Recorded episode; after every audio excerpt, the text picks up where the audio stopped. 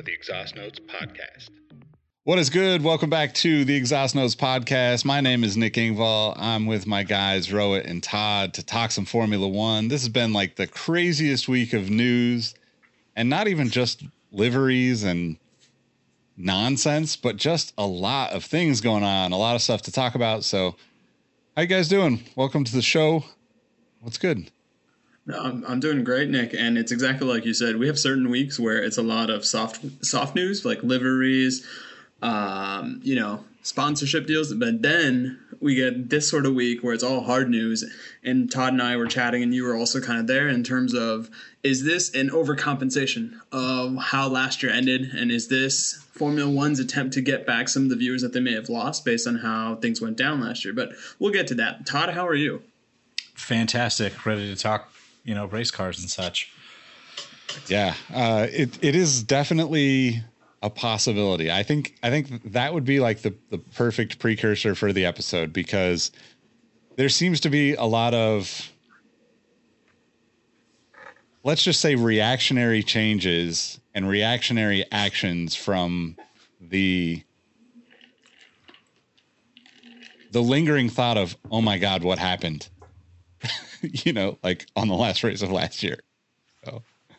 No, it's exactly that because as a wrestling fan, there's an internal debate that a lot of us go into where well, how do we view wrestling? Do we view it as a sport in the sense that it's athletes competing against one another, or do we view it as Vince McMahon would like us to view it, which is sports entertainment, having a predefined result that you don't really care how we get to the result. It's much like Formula One and any sort of good road trip, it's all about the journey. So I think Michael Masi last year tried to do his best Vince McMahon impression coming off the Montreal screw job. And this is me getting really inside baseball, inside wrestling. But I am really interested to see where we are because this seems to be as much of an inflection point for Formula One because of the fact that you have, dare I say, a third of the viewers this year are going to be brand new and a lot of them have been viewers or have been have become fans rather off the back of Netflix and catching the occasional race. This will be their first season where they're going to follow it end to end, and I wonder how many of them are going to appreciate the actual science behind it because I think last year was more of a year where we got to appreciate the artistry, especially when it came to some of the results that we obtained at the end of the season. Totally. Keeping the wrestling theme, I think the new FIA president is definitely a heel. Oh, okay. Talk to us. What what exactly makes him a heel to you? Oh man, he came in right after the the Abu Dhabi results, and when Mercedes was doing their protest, as they should have based on the race results, uh, he almost like dismissed it and was like, "I'm, you know, I'm here. I'm laying down the law."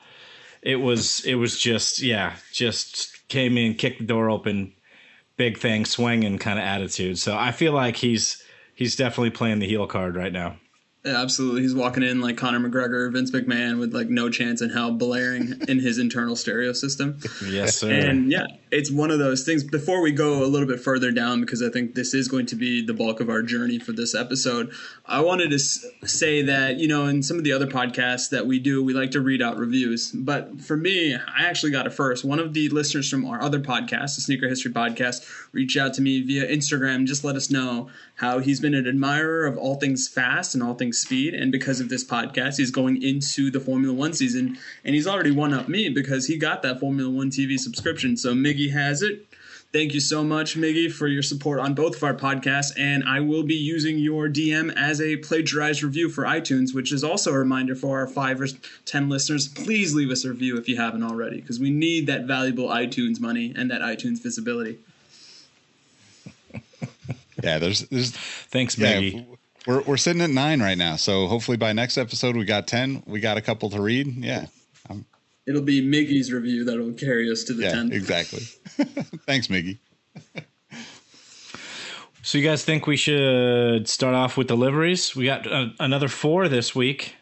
Tradition is tradition. Okay, hold on. Break us off some of that yes, livery. Yeah, yes, ahead, but I have to ask because Rohit slipped in a, a pretty hot take there in that intro, and I don't know if you noticed, but a third of viewers as new viewers. Oh yeah.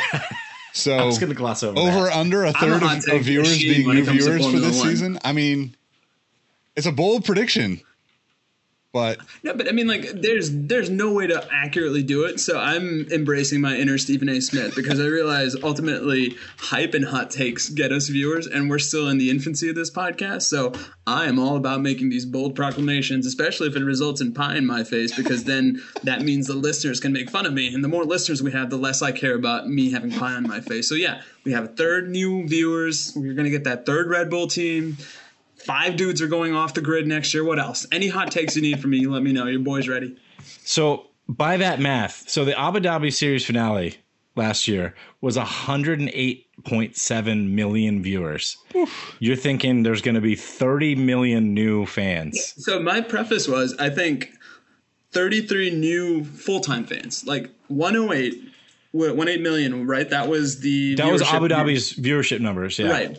And obviously, unless you have that top secret information around, okay, yeah, we can scientifically accurately predict that of that 108, 15 were this was their first race that they were viewing, or this was within that 1 to 10 race range. I think this is a year where we see a big conversion of full time race watchers. But I you can, can see already that. hear me backpedaling, so there you go. No, See, no, I'm no. not I can, that's reasonable though. I feel like you're backing it up pretty Yeah. strongly. Yeah. yeah. I, I mean, look, Hype me up, guys. I need this. we have you know what a, a couple dozen people that have listened to this podcast and we have probably four or five people that have messaged us and said hey i'm i'm going to pay attention now which if that scales you know uh, and we get to 1.08 million listeners by the end of the year of course it's 30 million like no brainer if we get 108 million listeners, I will get a full Formula One themed tattoo. And I don't like tattoos, but I will get a full sleeve if we get that upper echelon of listenership. well that's the motivation from now on we just need we just need people to understand the value of listening to this podcast Ro will get Let me be Cyril Abiteboul and let our listeners be the honey badger that we always reference. Get that podium, listeners. If we get 108 million, Yeah, we're, we're all getting matching tattoos. I'll get yeah, I'll get a full Bernie Ecclestone on my back just of him giving, like Steve O giving the thumbs up. I'll get Bernie Ecclestone doing the same thing. And he's And- not an attractive Yeah. man. And then next season, when we're all single again, it's going to be an even greater adventure for all of us. Anyways, Nick, please rein us in because we're about to go crazy this episode because I have a feeling that hot takes are going to be hot and heavy. I mean, I think T- Todd was on the on the pace. So, like, Todd, you could you could start us off with liveries because we got four of them to get through, right? Yeah, there's four new ones. So let's start with AlphaTauri. I'm gonna I'll save from mine for last. What do you guys think? was it Utah that played the Uno reverse card? yeah. So that's all I, I need to say about it. Like, I always like this white and navy concoction that AlphaTauri does. And I think it's decent enough branding that you know they're in the Red Bull extended universe, but they are kind of their own thing.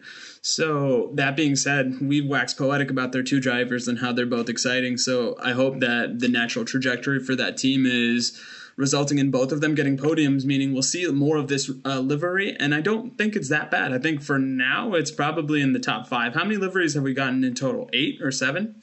Uh, well, Red Bull is fake, so if Oh, that's you, true.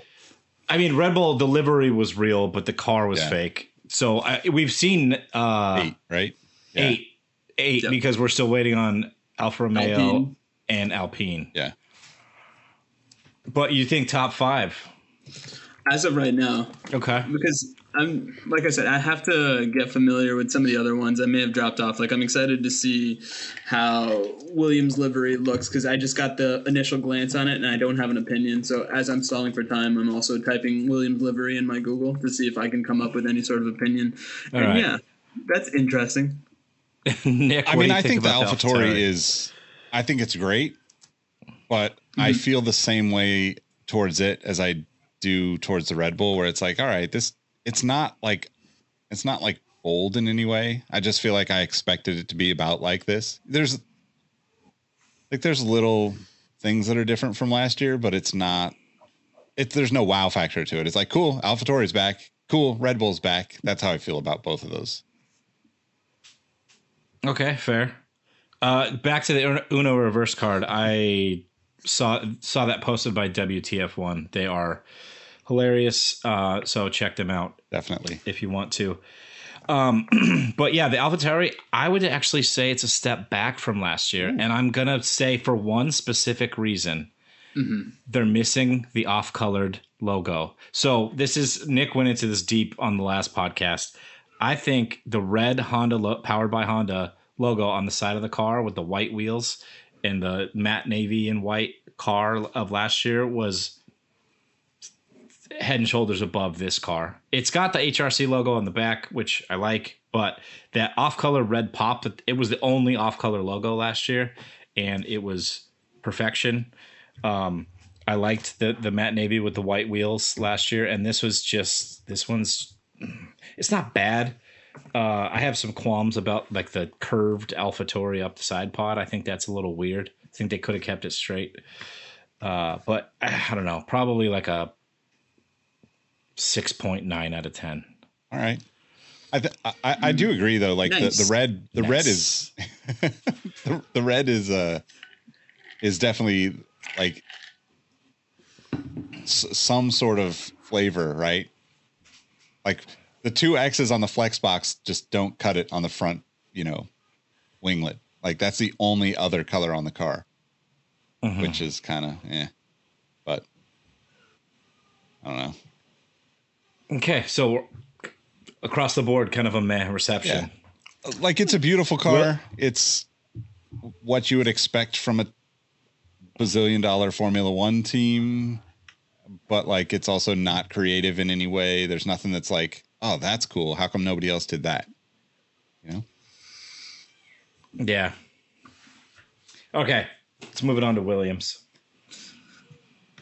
So Williams, uh, to me, it, if we have some NHL listeners, it kind of reminds me of the Seattle Kraken color scheme, where we've got the light blue lettering followed by a dark blue background. But it also looks like the greatest Pepsi can that never was, and as a Coca Cola guy, I on principle alone hate it. So keep on sucking, Williams. Nick, any thoughts?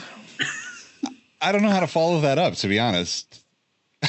You shouldn't. You should just, just- be professional, Nick. Let the jester play.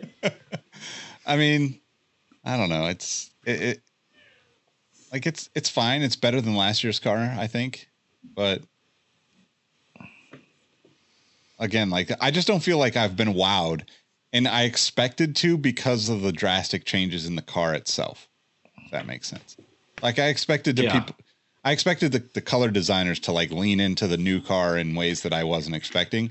And I feel like everything is basically kind of just like cool, like you know, we're back again. Okay, fair. I I have mixed feelings on it. I like the design they did.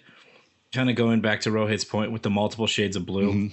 I didn't get a Seattle Kraken vibe at all because they don't have like the Mariner green in there, but That's um the, the I like the diamond shapes on the back and the weird different gradients of blue on it, but it's just a blue car. There's like like to Nick's point, like the new cars are so radically radically shaped different that they could have done so much. Like throw an, a random pop in one of those diamonds of different color.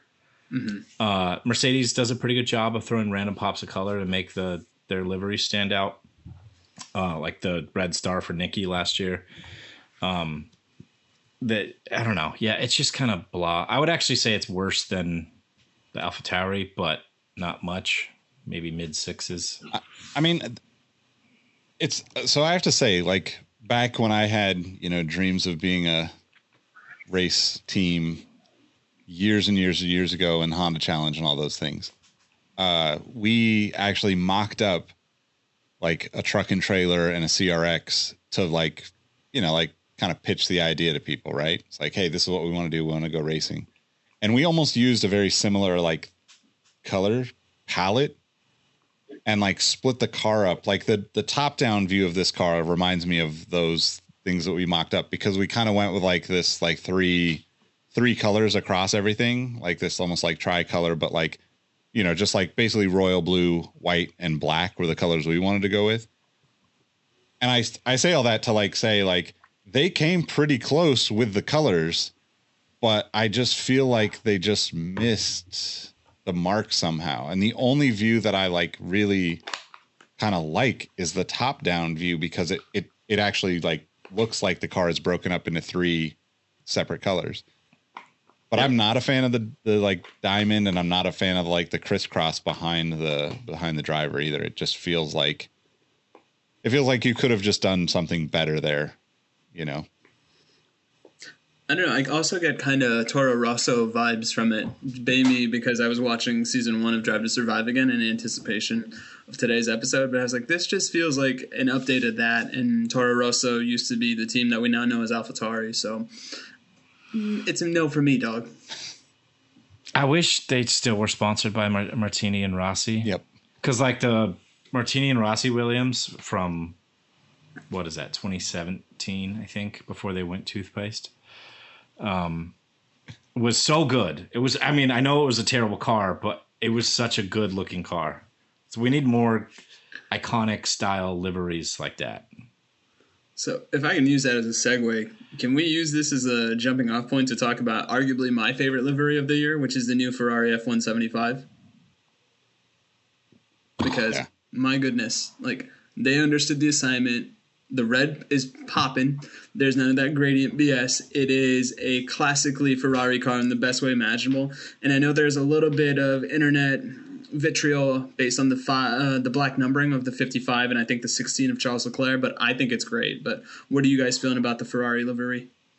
I mean, I think I would I would look at that livery and think, oh, they got it right. That means the drivers are going to feel good and perform well. Like I might want to backtrack on some of my predictions just because of how I, good the car I'm looks. convinced they listen to our podcast. Like we need to update the livery to make sure that the predictions that the boys at Exhaust Notes have made get justified because this is a championship winning car for both driver and constructor.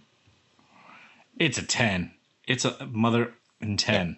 I I mean, I don't know if it's perfection, but it's damn near. The uh the the giant shell logo on the side of that car is just perfectly placed. As you mentioned, Rohit, the red is just a perfect color. It seems like they're getting a little bit darker as they go on in the years.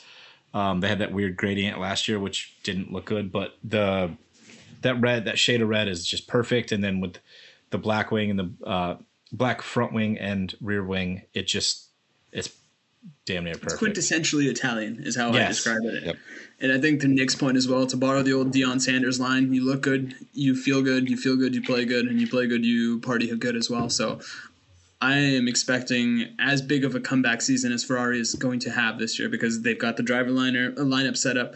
They have their technical issues seemingly out the window, and now they've got the car to boot. But yeah, this is top one, and I, all due respect to Alpine and Alfa Romeo, I don't think anybody is going to be unthroning this king.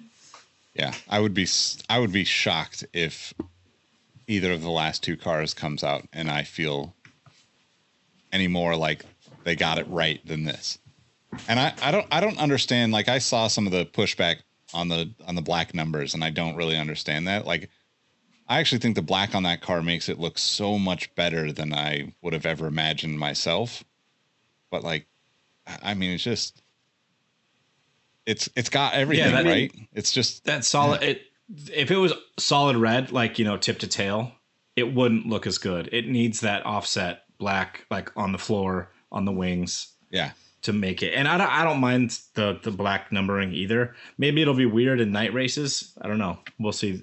But No, uh, I think final thing for me is the new gold standard for liveries for me is wishing that Lego would do a constructor set of this particular colorway and that McLaren colorway looks nice in Lego form. If they had done this for Lego, I would have bought two sets because this is just beautiful. And the more I talk about it, the more I sound like a fanboy. So I'm going to stop talking and we'll go from the stylistic king to probably the Formula One king. Mercedes was the last one to reveal a livery this week, right, Todd? It was. It was. And it was, to me, a rehash of two years ago. Uh, I, the, my first reaction that I said in the Discord was, I miss the black. I know they did it for a special reason, um, uh, like, you know, good reason uh, in, in support of, of Lewis Hamilton's like equal rights fight and all of that stuff. Um, and I don't, I didn't like last year's car with like the 412 AMG logos all over it. Um, I, I, I guess I, you know, they were trying something, didn't work, but the, the the year before that was just such a good good livery. And I know they're called the Silver Arrows. That's been the team name from when they stopped using paint uh, as the country color representation when they used to do back in the '60s. Um, but the it's just uh, I don't know. The, the, colors are fine. I like the Ineos green, teal, whatever you want to call it, the little stripe. Um, it is good, but yeah, it's I don't know. I do like the, the, the hits of red on the airbox intake and other places. I think that looks good, but they could have, like Nick said earlier, it they could have just done better. I feel like. Yeah, I feel the same way. I mean, I think the like it's tough because I think that Mercedes has the best like three primary colors of all the teams, right? Like that black, silver, and that like kind of like Tiffany-ish blue green is it's like a beautiful combo, right? When it's done right. And I, you know, like I say that also, you know, keep in mind that like my favorite colors are orange and blue, and McLaren has had those colors for, you know, however long. But like, I feel like this one is like I'm not a fan of the the Mercedes logos are better than the AMG logos, but like there's just overkill to me in a lot of ways, and I feel like they just could have. I don't know. Like it's almost like, excuse me. It's almost like the like the teal color, right? Could be like so much more a part of the you know like as opposed to just a stripe, right? Or just a, you know, Petronas logo or whatever it is.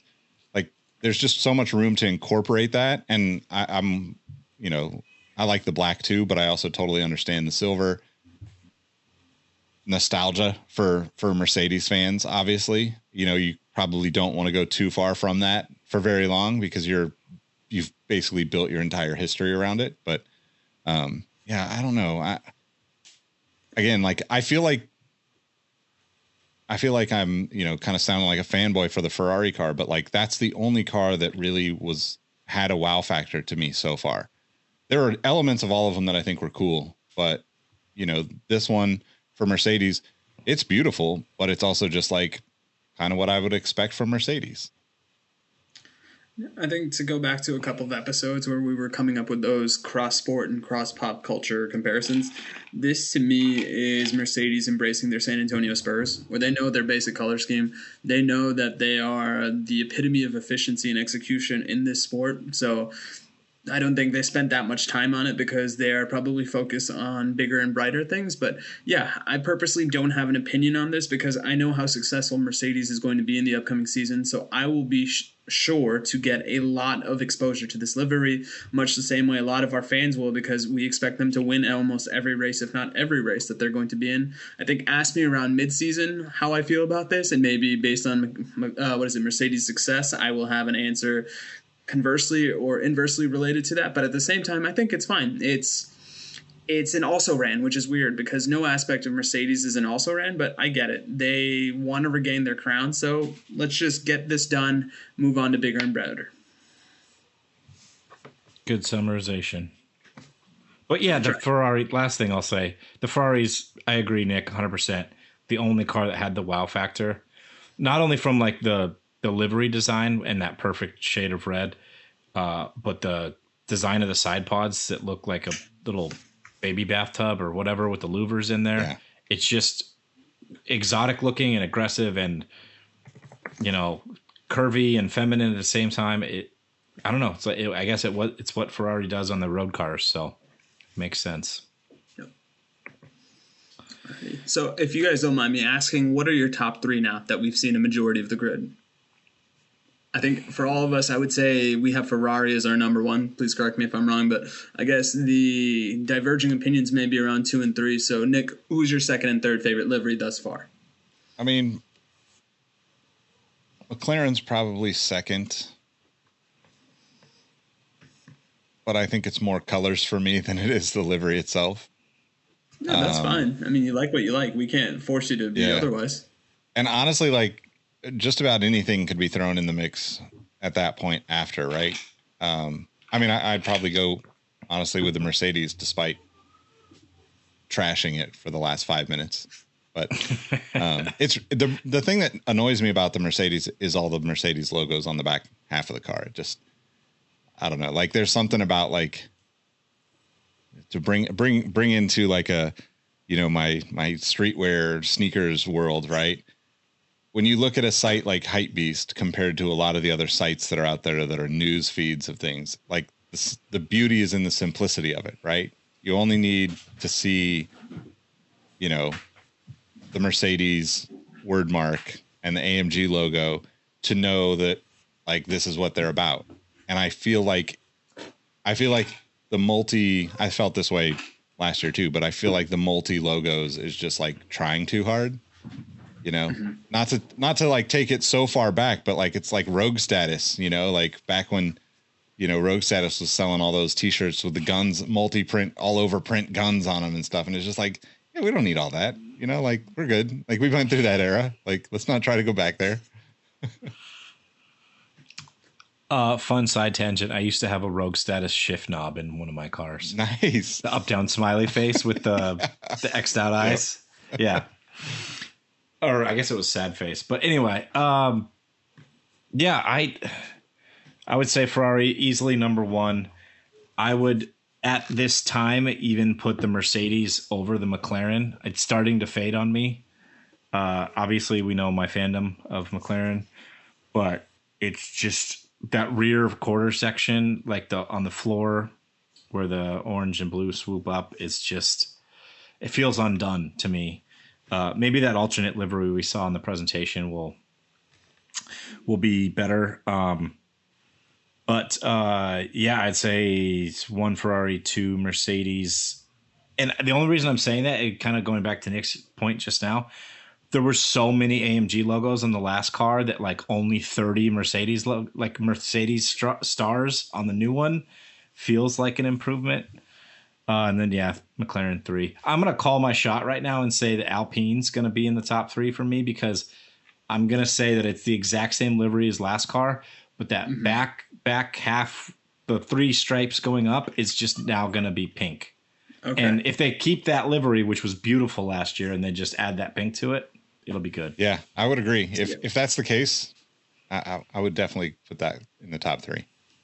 No, I like the Alpine mention. I think they're going to do the opposite. I think they are going to use the prompt of if there was a Bang energy can in a Formula One livery, what would that look like? Because I think we're going to get that Parisian blue with that hot, hot BWT pink. For me, Ferrari obviously number one because I'm basic in that sense that I just can't add anything else that my co-hosts haven't already articulated. I'll go Aston Martin too. I think that's really grown on me because I do like that shade of green for whatever reason, maybe because it's not as prevalent. And then once again to pay homage to my two lovely co-hosts, I'll go McLaren three. But I think Alpine might unseat that, but I'm holding on to my expectations, hopefully being more like what Todd has called that and not what my own inner turmoil might be once I see what that livery actually looks like when it's been realized. The uh, if Alfa Romeo ran that camo livery that they did at the shakedown, that's number one. Like I know they wouldn't ever because they have corporate colors and all that jazz. To, but that livery, if they did, if anybody had the balls to pull that off on a race car, that would be number one easy. Yeah, Alfa Romeo needs to do this because what is memorable about Alfa Romeo in the last couple of years? I mean, your whole identity has been we will take on racers that are going to be great in five years, or we'll take on racers that are five years removed from their best. So why not split the difference, be memorable, especially with my 33% new viewers coming into the equation? Why not? Be, you know what? Be the Formula One team from Middle America that wears camo to everything. Like, be the Walmart Formula One team where it's like, hey man, that's got Under Armour, that's got some sweet digi camo. I love it. Let's go. that's such a great point. Oh my god there was an award for this podcast. And not only that, you've got a secondary driver from China because if we know one thing or the other, everybody loves China right now. So go for it. Like embrace the barriers that are there and demolish them to bring a new America and a new China and a new world where we all enjoy Formula One in our Walmarts and in our Digi Camo, and it's going to be great. Make Formula One great again, Alfa Romeo. Go for the Digi Camo. If they just took that Digicamo and put the red Alfa logo uh, just like they did on last last year's car, Yeah. put it in red. That's I'll buy all their team kit. I swear. Yeah. Yeah. I will be in Walmart with their team kit on, looking for Bang Energies. Listen, Digicamo and Bang Energies, that's the new Netflix and chill, if you ask me. Like, what better way to commemorate your season four Drive to Survive? What's in your thermos right now? Probably Bang Energy, because that's how dedicated you are to this life, Todd Yates, and I want to thank you for that. Where were we? I mean, that's a, that's actually kind of going back to like previous episode, right? Like that's why like the art cars for Le Mans, for sports cars, and even for you know, like I just saw that there's a a Jeff Koons BMW, like another collab BMW that's coming, right? So it's like that that whole like just like crazy, just let somebody do something insane on a car gets people to pay attention and gets people to be like, "Whoa, what's this all about?" You know? Yeah, it looks weird as hell compared to tradition and to, compared to like, okay, here's the three colors and here's our normal sponsors. But that's how that's how people remember things. You know, like, I think that's like a, a a missing piece of Formula One's kind of new space and new audience, right? Like you could definitely expand your viewership just with those types of things. Not to say that I want to see this, but you know, like let KAWS or Futura do a car, right? You know, that Oh, would bring God. in a whole new audience that's not used to watching Formula One.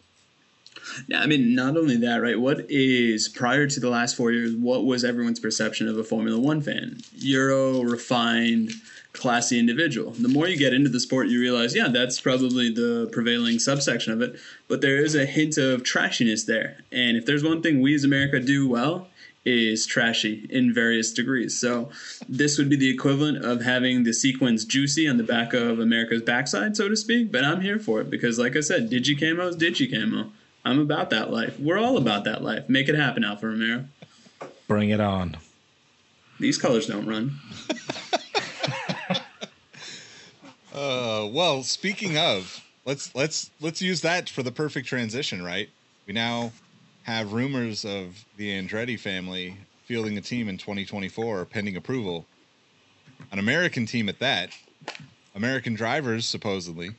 And it's going to be based in Italy. Is that the 52nd state? Maybe I'm because you know Pluto's no longer a planet. Maybe we took over Italy. I don't know. So maybe we can get like the tricolor Italy flag colors. You know how Ducati does the tricolor bikes? Tricolor, sorry.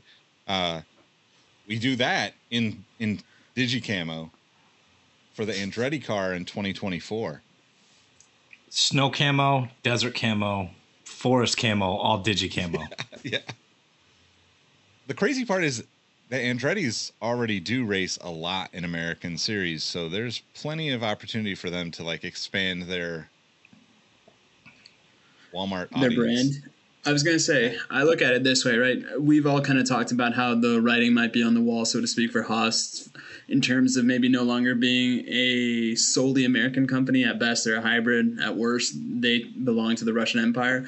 But I was kind of also reading up on this proposed Andretti team, and what was interesting to me is, like Nick had mentioned, that they will be based out of Italy, but the team will also do some work out of Indiana with a separate facility in England to facilitate travel and development through a European focused schedule. So they truly are embracing the we are the world, we are the people vibe. And I think that is going to be needed because the other thing is, what was the driver you had mentioned, Todd, that was affiliated with this? Uh, Colt? Uh, yeah, the the early rumors. Obviously, everybody likes to throw out their ideas, but Colton Herta uh, won the uh, IndyCar series last year and has been rumored for the last year or so to maybe try out for a seat, get a test drive in a seat.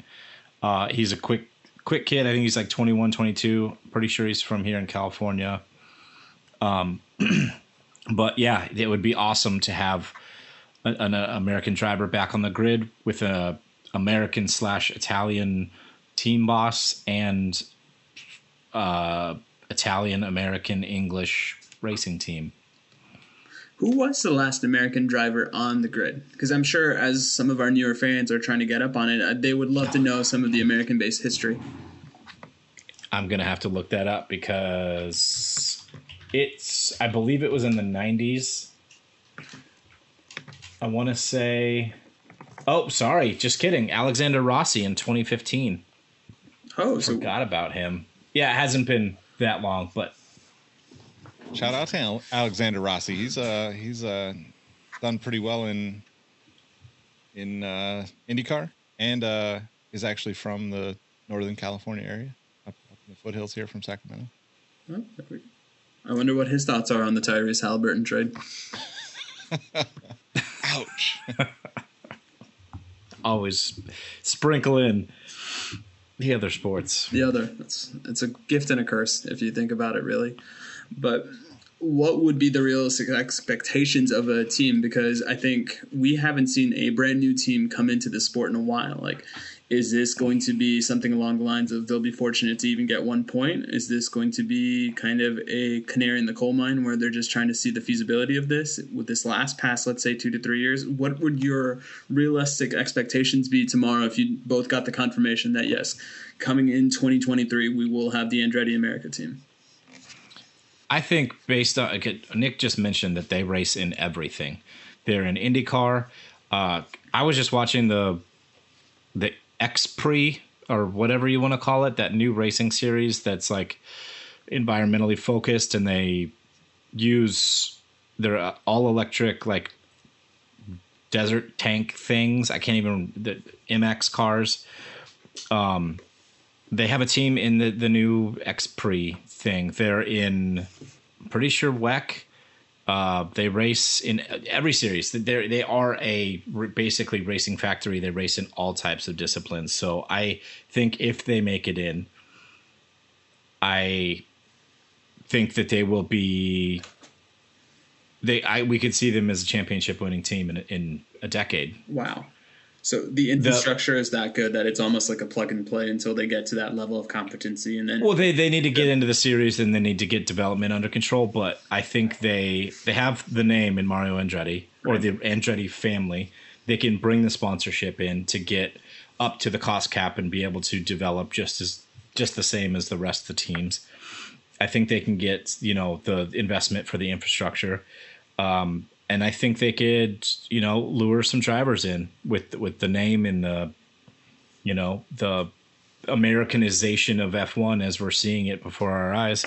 The the downside that I want to bring up, and I don't know if you guys read into, F1 isn't really currently accepting applications, so to speak, for new teams. So there's kind of a large hurdle. I mean, Mario Andretti said like, "Oh yeah, we filed the paperwork or whatever," but there's not actually like a classic like, "Here's my resume, hire me as a Formula One team." Uh, application process. So I think if anyone has a chance to bring be a new team on the grid, it would be Andretti Autosport. Um, th- there's been a, a few, like a couple other teams that have been rumored around interest in Formula One. One of them was Campos Racing. Uh, they're a Formula Two team now, but they're kind of a lot of talk, no action. And there's one other name I was reading about that I can't remember right now. That sounds like it's a bit of a snake oil Ri- promise as well. is it But- Rich Energy North America? No, William Storey is not going to be a new team principal, sadly. God, if he was on the grid, like as a team principal, Netflix would be just rolling in their money. Just they wouldn't know what to do No, it's so funny you mention that because I was doing the rewatch and the patch of episodes I got today was the Vijay Mallya episodes, and my goodness, if there was a larger than life parody of a villain, like I know sometimes we like to give Lance Stroll's dad, Lawrence Stroll, the benefit of the doubt of okay, you're the team principal or team owner, most likely to be a Bond villain. In the professional sense, in the vaguely comical, almost absurdly incompetent sense, Vijay Mallya, come on down and tell us how you're going to blow up the world as you tie us over uh, shark infested pit of lasers because my goodness that man knew how to play to the camera and unfortunately that seemed to be the only thing he knew how to do properly allegedly i'm not trying to get sued don't sue us I, I I don't think he'll sue you. I'm pretty sure he's in like jail right now. I think he got extradited. I mean, I, I think to Todd's point, right? Like the Andretti's racing career slash team ownership. You know, this was put out there by Mario as a thing that Michael Andretti would do, right? And you know, I guess for people new that Mario Andretti has raced in damn near every form of racing that exists outside of motorcycles. Uh, he raced in Formula One. He won a Formula One championship in the 70s. He raced in NASCAR for a little bit. He raced for he raced for the Williams team at one point, like in an odd thing, I think. And then like he's just an interesting character and story around racing in general. Um, but his son Michael is the person that would run the Formula One team, supposedly, from the way this is kind of shaping up right now. And I think to Todd's point, like, I don't think that there's anybody. There's there's only a handful of people in racing as an as a whole, like all forms of it, that could knock on anybody's door and say we want to race in your, you know, series or whatever you want to call it, right? But he's one of those people that I think everyone in any form of racing would would at least have the conversation with. So, you know, it's not likely, but it's also like, you know, if if if you want to start a basketball league and Michael Jordan comes knocking to start a basketball league with you or own a team in your basketball league, you're like, I don't even I don't even want to have a basketball league, but if you want to own a team in my league, I will create a league for you to race in or to, for you to own the mm-hmm. team in, Michael, you know? And I think that's the same kind of thing that will happen with him. Like I I I don't know what that will look like, you know. Unfortunately, Haas probably won't be around unless there's some form of of success in this next year or two. But, you know, it'd be nice to to see a couple of American teams to kind of like bring more people into the sport. But I will say that if Andretti brings a team to Formula One, they will bring a huge like your 30 million might be an under like a, a very serious underestimated amount if if he were to like if that family were to bring a, a Formula One team because they just have a diehard fan base across so many different aspects of racing and I think it's it's generational too. You know, like he raced for thirty something years. Mm-hmm. His kids race. His you know, there's so many Andretti's out there in racing in various places that you know just it's one of those people that it's one of those families that you just want to be involved in your sport if you're if you're in the sport of racing. No, and as and we were, yeah, go ahead, Todd. Oh no, you you you go right ahead. No, I was just going to say this. As you guys were chatting, I wanted to understand how could one get into Formula One. And per this article, and granted it's only one article and maybe completely off base, they said there's a two hundred million dollar one time fee to join the grid if the application is approved which I think almost feels kind of too low because given the explosion of how many people want to own some sort of sports team or sports club, I would imagine that may be the biggest catalyst for the grid expanding in let's say the next two decades because if it stays at that 200 million and grows intelligently, I think that is chump change for some of the truly world elite, which is an absurd statement to say, but I'll say it nonetheless. But I'm really interested to see that if this would be a domino, because if it is only 200 and you have that cachet of the Andretti name, then I think this will be the first of maybe five or six teams, because that seems a little too low in terms of that's all it takes to get on. Granted, I don't have 200 million in my spare couch. Todd, how about you? Do you have 200 million in your spare couch? Fresh out. Ah, okay, fair Fresh enough. But what out. was the point before I? No, I wanted to just double down on Nick's point about what Mario Andretti and the Andretti family means. Like a ton of them have raced and a ton of them have been successful and it's like tracing back to his Mario Andretti's lineage and I just found a fun stat that I wanted to say.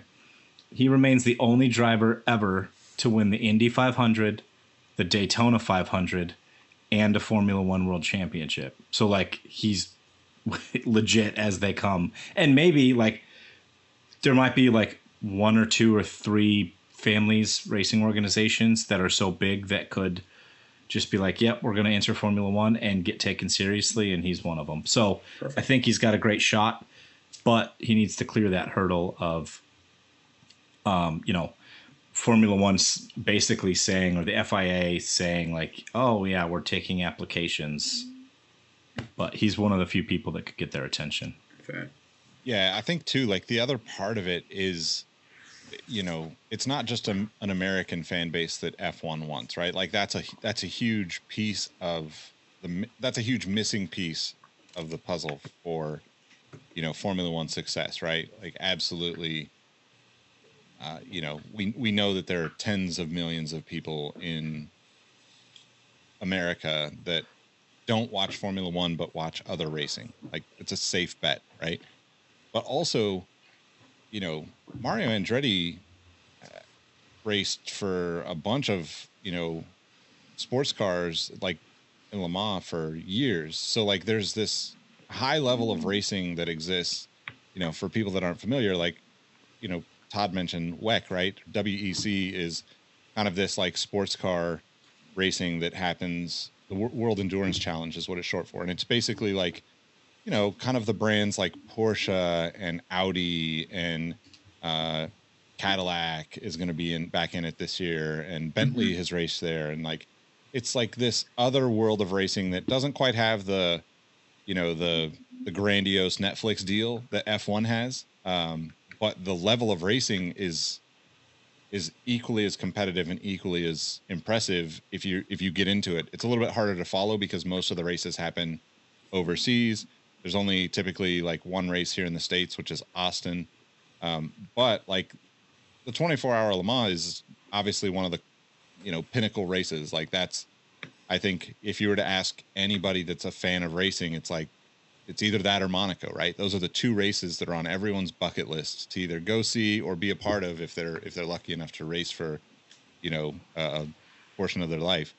But he had a lot of success too. I think like one, at least one or two maybe. And to me, that comparison is a little bit more interesting than the bringing Americans on board because you've already got people that are used to watching a very complex racing series you know WEC is is you know stacked with a bunch of different levels of racing. So you've got the top tiered cars, the second tiered cars, and then you've got like traditional sports cars that look like the cars you see on the road. And like because of that, you have a much broader audience of like I'd say working class people that are like going to grind it out to just be able to get a little bit of extra seat time on the weekends kind of compared to Formula One, where we've talked about the barrier to entry, not just as a team owner and two hundred million dollars, but the barrier entry, barrier of entry for someone in karts that doesn't absolutely destroy the competition is like, well, you you didn't destroy everyone at age eleven, so probably not going to happen for you, kid. And I think that's an interesting piece of the puzzle that's kind of missing, sort of, but like also like it would be so easy to get more people to cross over from that like you know sports car racing into formula one with someone like this who's had massive amounts of success traveled around the world you know like the downside to kart indy you know nascar all these things that are very very american focused is they don't really go too far outside of the states in their races right? It's like basically north america occasionally south america but not very far. And you know WEC sports car racing in general is is a much you know world much more worldwide form of racing that I think people could come in and understand the nuances of racing and the nuances of team ownership and the nuances of having drivers from different areas of the world, all those things. So to me, it's I, I mean, there's so many reasons why if I'm the FIA, I'm like, why? How could we ever say no to this? Definitely. We are uh, running up against time here, and we have some pretty large other news to talk about. So, do you guys have any final thoughts on the Andretti thing? No, I'm I'm ready for you to take stage on this because there's Yeah, nobody better that can break the minutia of it. Okay, so I think the best way to do this, because we have so much to talk about, I'm going to rattle off everything else that happened this week, and then we can pick a couple of points that pique your guys' interest to uh, to talk about. So, the aforementioned uh, heel Mohammed bin Sulayem, the new FIA president, uh, came out and did an announcement this week, and there was four parts to it. Um, the first thing that they're doing in, in like implementing into Formula One is uh, virtual race control room with a thing called video assisted review, which mm-hmm. they use in uh, football or soccer for yep. the American folks. Um, it's become a big deal in the Premiership in the last several years. Um, they are removing direct r- radio communications from team principals to the race director. So no more Toto screaming, "No, Michael, no!" I was gonna say if we can um, get a um, drop of just him saying Michael, and then counter that or compare that with Phil Jackson yelling Michael and that famous Allen yeah. Iverson quote, that'd be hilarious. But okay, go on. Uh, the third thing he announced in the first announcement was that they were going to be basically announcing later their resolution to the unlapping cars under safety car conditions controversy that ended last season, which um, came out a few days later, and it was that basically they pretty much said that the rules are the rules. So every car, um, they they would have to announce at the end of the la- or the last car that was getting unlapped, um, getting out of the way, that they would have to announce that the safety car was coming in at the end of the lap, um, which took a long time to get all the unlapped cars around the track and back in the pack.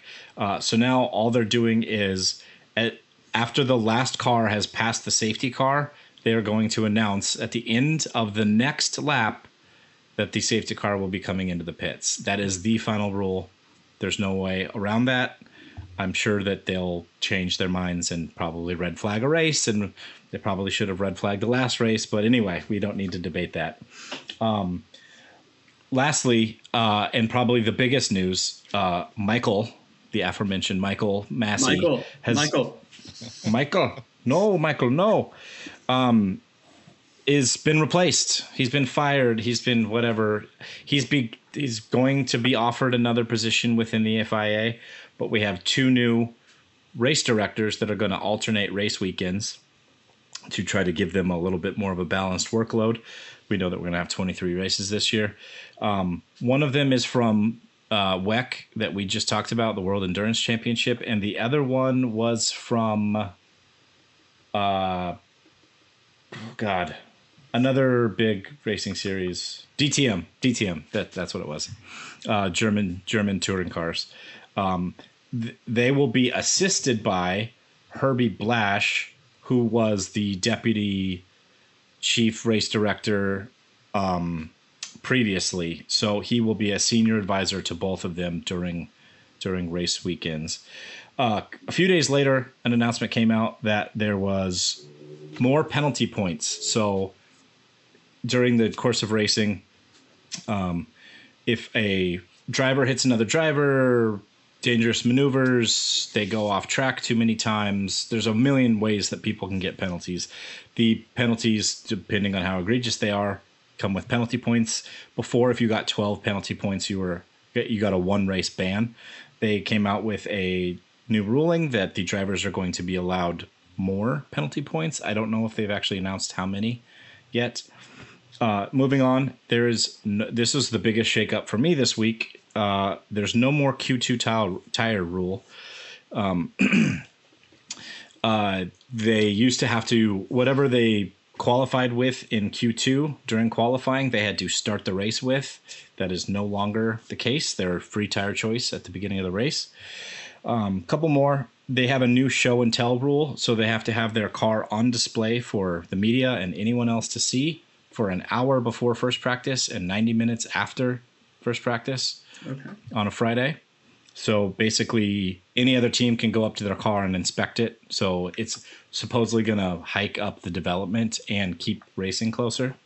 And then lastly, not big of a deal, but I think it's cool to see. Uh, rookies must take, or their junior drivers, whoever it is for the teams, must take uh, drive during free practice one at least twice during the year.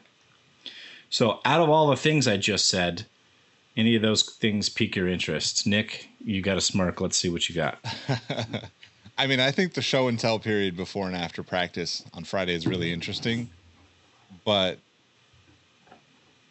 I also think that it's just like like this just adds to the games that will be played, right? Like you'll go out first practice, you know, you'll show some arbitrary setup slash whatever, and you know, if if I'm Mercedes, I go out there, you know, just okay, cool, like this is how it is. Red Bull comes and takes a look, and then the next day I'm, you know, back to back to my my normal antics, right? But I think that's interesting. I, I think it's going to be funny to to see like like will we be able to like spot the changes from a car from a Friday to Saturday because everybody's going to be able if if the public even has access to this anybody that's there reporting right you know you're going to see images of this all over social media. So you're going to you're going to be able to be like what? Like what's going on? What what? Oh wow that's way different you know? But also like I can just see the like I I'm just visualizing Toto and and Christian Horner, you know, Yep. arguing over what was changed versus what wasn't versus This is a different legal versus Pantone, Christian. Yeah. exactly. I mean, just setting it up for for Netflix again basically, No, right? anything that increases the level of petty, I think most of us are here for him because that's one of the secret delights. And yeah, Christian Horner is arguably the greatest housewife of insert your favorite city that never was because he adds a little extra oomph when it comes to close rivals. And it's going to be really interesting to see him be in the position of the hunted as opposed to the hunter that he's been the last couple of years. I think for me, the Masi thing is probably what's going to get the most headlines just based on the fact that a lot of people think he's the reason why the race ended up the way that it did. And to Todd's point, we can't litigate that any further. It's done, it's been exhausted, and really we're not that. But heads needed to roll for a lot of people, and that was the biggest head. And to me, it still says something if he's still within the FIA infrastructure that okay, yeah, you lost your job, but you're still there. So it's going to be kind of the same as it always is anytime we see some sort of widespread rule change where it's fine up until the first moment it's needed. And then once again, it turns into a bend, don't break situation. I will say this the thing that Todd mentioned that I'm most familiar with is the VAR in American soccer or global football. And that has a really interesting effect on the game because now anytime you see a guy or a girl score a goal instead of basking in their exuberance and their jubilant nature of scoring a goal their first reaction is to just kind of look around and be like is this a goal? Is this there? And that kind of robs some of the raw emotion of the game. And i'm really interested to see what that does with f uh, with f1 because of the fact that we don't have that immediate satisfaction the same way we do when somebody scores a goal in soccer. But at the same time this is going to be where the rubber meets the road in a sense because the first time they get it right, everybody's going to be happy. But the first time they get it wrong, that's where things are going to get petty and hectic once again, and people are going to be clamoring for more heads to roll. So it's only as good as its first mistake. And then once that first mistake is there, believe me, the gloves will be off all over the world because sports, much like everything else, becomes extremely tribal. And it's great if my guy wins, but it's even worse if my guy loses and loses based on a technicality. So we'll see how it goes. I got a response for both of you. So first to Nick's point about the uh, the show and tell thing, I did leave a little bit of detail out there that they have to basically have a list of their parts and their setup that they have to present to FIA race official. So that says, you know, oh, they're they're not going to be able to game the system. But F1 teams literally cheat to win. Like that's almost the history of F1.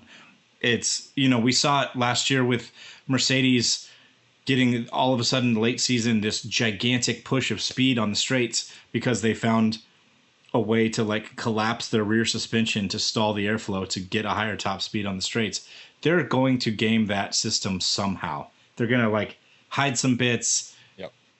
You know, unlist some bits, however it works out. But I can't wait to see that show, what that show and tell brings. And then I'm so glad, Rohit, that you brought up the uh, the Michael Masi thing because doesn't this have to feel a little bit sour for Max? The, the the FIA not only fired who basically everyone blamed for the season ending controversy last year, but then changed or clarified the safety car rule that screwed Lewis out of a championship. Max is over there thinking like or you know acting like he he won the world title, and granted, he deserved it. He was the better race car driver over the over the season, but they were still level on points in that last race, and he won in that technicality that really just they had FIA kind of admitted their fault by firing Masi.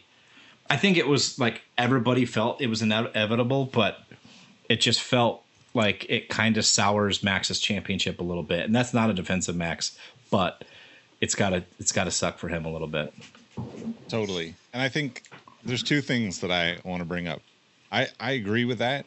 And I think that the we're gonna put a team together to review things is very much a like let's not have one person get their head chopped off for this next season approach. Which, you know, look, I would not want to be race director. Like you're never gonna like that's got to be one of the most the only thing i could think of that would be more stressful would be like a you know flight controller at lax or something you know like i just would not want to deal with all of the things that are being thrown at you throughout a race and after race and and how much the public just no matter what you know half of the public just absolutely hates you and despises you after every after every race to, to Rohit's point. The other thing that i think we should clarify for people that aren't like diehard Formula One fans, or even you know maybe newer Formula One fans, the level of like let's quote air quotes cheating right is so minimal that like last season you know lewis hamilton was disqualified from qualifying because of what was it like a two millimeter I mean, not only that. Oh, the gap in the rear there's wing. There's a gap in the rear wing of like two millimeters or something like that and then there was this whole thing of like max touched his wing afterwards. So like we had all this drama which i'm sure we'll see in drive to survive this this you know next month. But like that is like the, the you're talking about like such a minimal amount of like as fans you're not seeing that but that's what goes on between every blink of an eye in this sport which makes it super exciting but also it's like so crazy detailed and i can't remember the specifics but i think you know like essentially like they were to your point they were trying to get more speed. This was right around the time where they started to like pick up the speeds on the straightaway and then it was like oh max was looking at the rear wing and then max touched the rear wing which is against the rules but then it was like lewis was disqualified for the wing being two millimeters over or under spec or whatever that was and you know it was like all these like things that were like you're penalizing lewis. The perception by showing max touching the wing makes it seem like max was responsible for it. Lewis came out and was like it's not max's fault. He didn't like you know that wasn't the case. But the fia you know fined max and you know disqualified lewis for you know for for qualifying that that day or whatever the day before. So that's how like also petty the actual racing rules are with these teams as well. Like it's it's like a three-sided monster, right? It's it's the com- the competitor on each side and the governing body that are like very very petty in all of these things. Yeah. And they have to be, right? Like because the whole sport is about gaming the system and and finding that advantage. So everybody's the smartest guy in the room until they're the dumbest, and that's Formula One in a nutshell. I think one last thing, and this will probably be my last contribution. Todd, you brought up something that I had never even thought of, which is this idea of max championship and having the asterisks. I can't say that I understand European or Asian sports culture as much as anybody, but I know one of the most prevailing topics, especially in the last decade, has been this concept and conversation around quote unquote rings culture and how certain titles are vindicated or not vindicated given the circumstances of who was injured or who was not, and who was suspended and who was not. I will say this if the American fan base flocks to this sport as we think it does, Max Verstappen hasn't won a title then because we are very petty as a people and we are going to be the first ones to call out the fact that nah bruh that didn't count your boy Masi got you the title so just something interesting to see as well how Netflix shapes that narrative because for a lot of us that are getting up to speed with the sport, we're going to use Netflix as our initial point of reference until we have the actual 10,000 hours, so to speak, of watching racing, watching the quality, watching the actual race. So, yeah. That's a great point. I think we could talk about the Houston Astros. We could talk about Bond's home run title. Exactly. We we, we love an asterisk. We love the concept of an asterisk because it allows us to talk about sports more than anything. And if there's one thing we as people love more than watching sports, is talking about sports and how my guy's better than your guy. And once again, these goddamn barriers that were put up have proven to me that my guy is the right guy. So it's the best way of filibustering as well as campaigning for your person. So Hell, half of the freaking United States doesn't credit Kevin Durant with titles because he played for the Warriors. there you go. what? Oh, yeah, The- super uh, team. One Yeah. person, one person I also wouldn't want to be. Uh, to Nick's point, is the dude directing this season's Drive to Survive. How much of a walking on eggshells type of situation do you have to be? Because you have to please Formula One, but you also need to sensationalize it because Drive to Survive is just just the Kardashianism of Formula One. It's got to be dramatic, but they also can't say like, "Oh, this dude screwed up and his title isn't real." Like, it's oh man, I I can't wait to see how they handle that. Uh, it'll be weird and very challenging to do because I don't know if you guys know, but Max doesn't partake in Drive to Survive. He has excluded himself from that, so they can't really tell that narrative from just Lewis's point of view Oh, it's going to be super interesting on how they they really do that. I know I said I was not going to talk, but I'm going to talk. So damn it, Todd. Uh, I will just say this: the last two seasons of Drive to Survive would have been the last monologues of every season. Lewis waxing poetic about his dominance, and then also the fact that this is still a hashtag very white sport, and we need to improve the diversity of it. If I'm Max, or more importantly, if I'm Red Bull PR, I tell Max like, "Hey, you need to break this non-speaking thing because you need to be able to tell your story. Because as we all know, the victor gets to tell the spoils. Because victory is always going to control the narrative. If he doesn't do that and he allows Lewis that platform to rightfully rail against this conspiracy, and assuming Lewis does it, that's further going to drive the wedge, so to speak, that Lewis is the hero and Max is the villain in this. So I mean, I think that's that that's exactly what I was thinking as as Todd was talking. I mean, by not speaking about these things, you know, you almost play into Netflix and F1's, you know, storyline of you being the villain, right? Mm-hmm. Because you just don't participate. The only people that the only the only person I can think of that just said I'm not going to participate and didn't end up the villain is Kimi Räikkönen.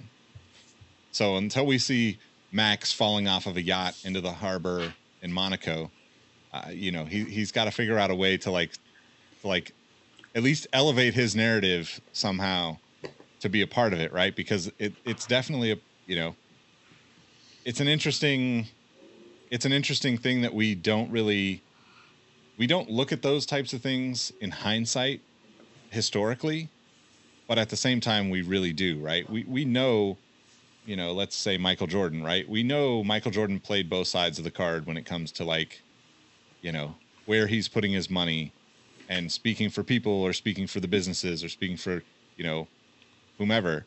And like it used to not matter because nobody cared what these guys did off of the you know off of the field or off of the you know racetrack. But now, I mean, we see all of it. Social media has changed all that. So you you want to see like how people are and who they are. So yeah, I don't know. That's a uh, that's a great point, and and it wouldn't matter if he was racing for P17 and was like you know 16 years removed from his last championship, like Kimi was. But Kimi was that caricature of a racing driver for 20 years, and and Max is now a first time world champion, and I, I mean I think he's trying to play it like he, you know, this was my championship. I performed all season. Whatever happened in the last race it happened. And that's that's true. That's a part of racing. It's he didn't do anything wrong. But it's got to feel a little sour like i said. Yeah, totally. One final thought uh rohit give me two words on Otmar Szafnauer c- confirmed as alpine team principal Digi can no. Uh, I will just say this: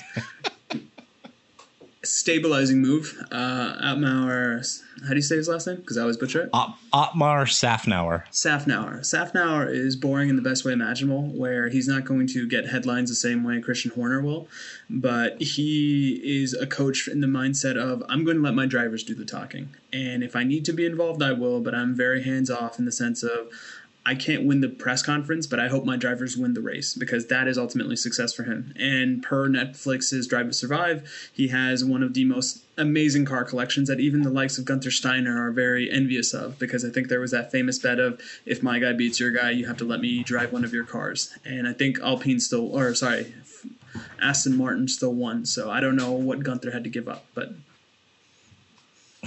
That's great. Yeah, I agree. Um, uh, it, he's an Amer- American born. Well, he's an American citizen.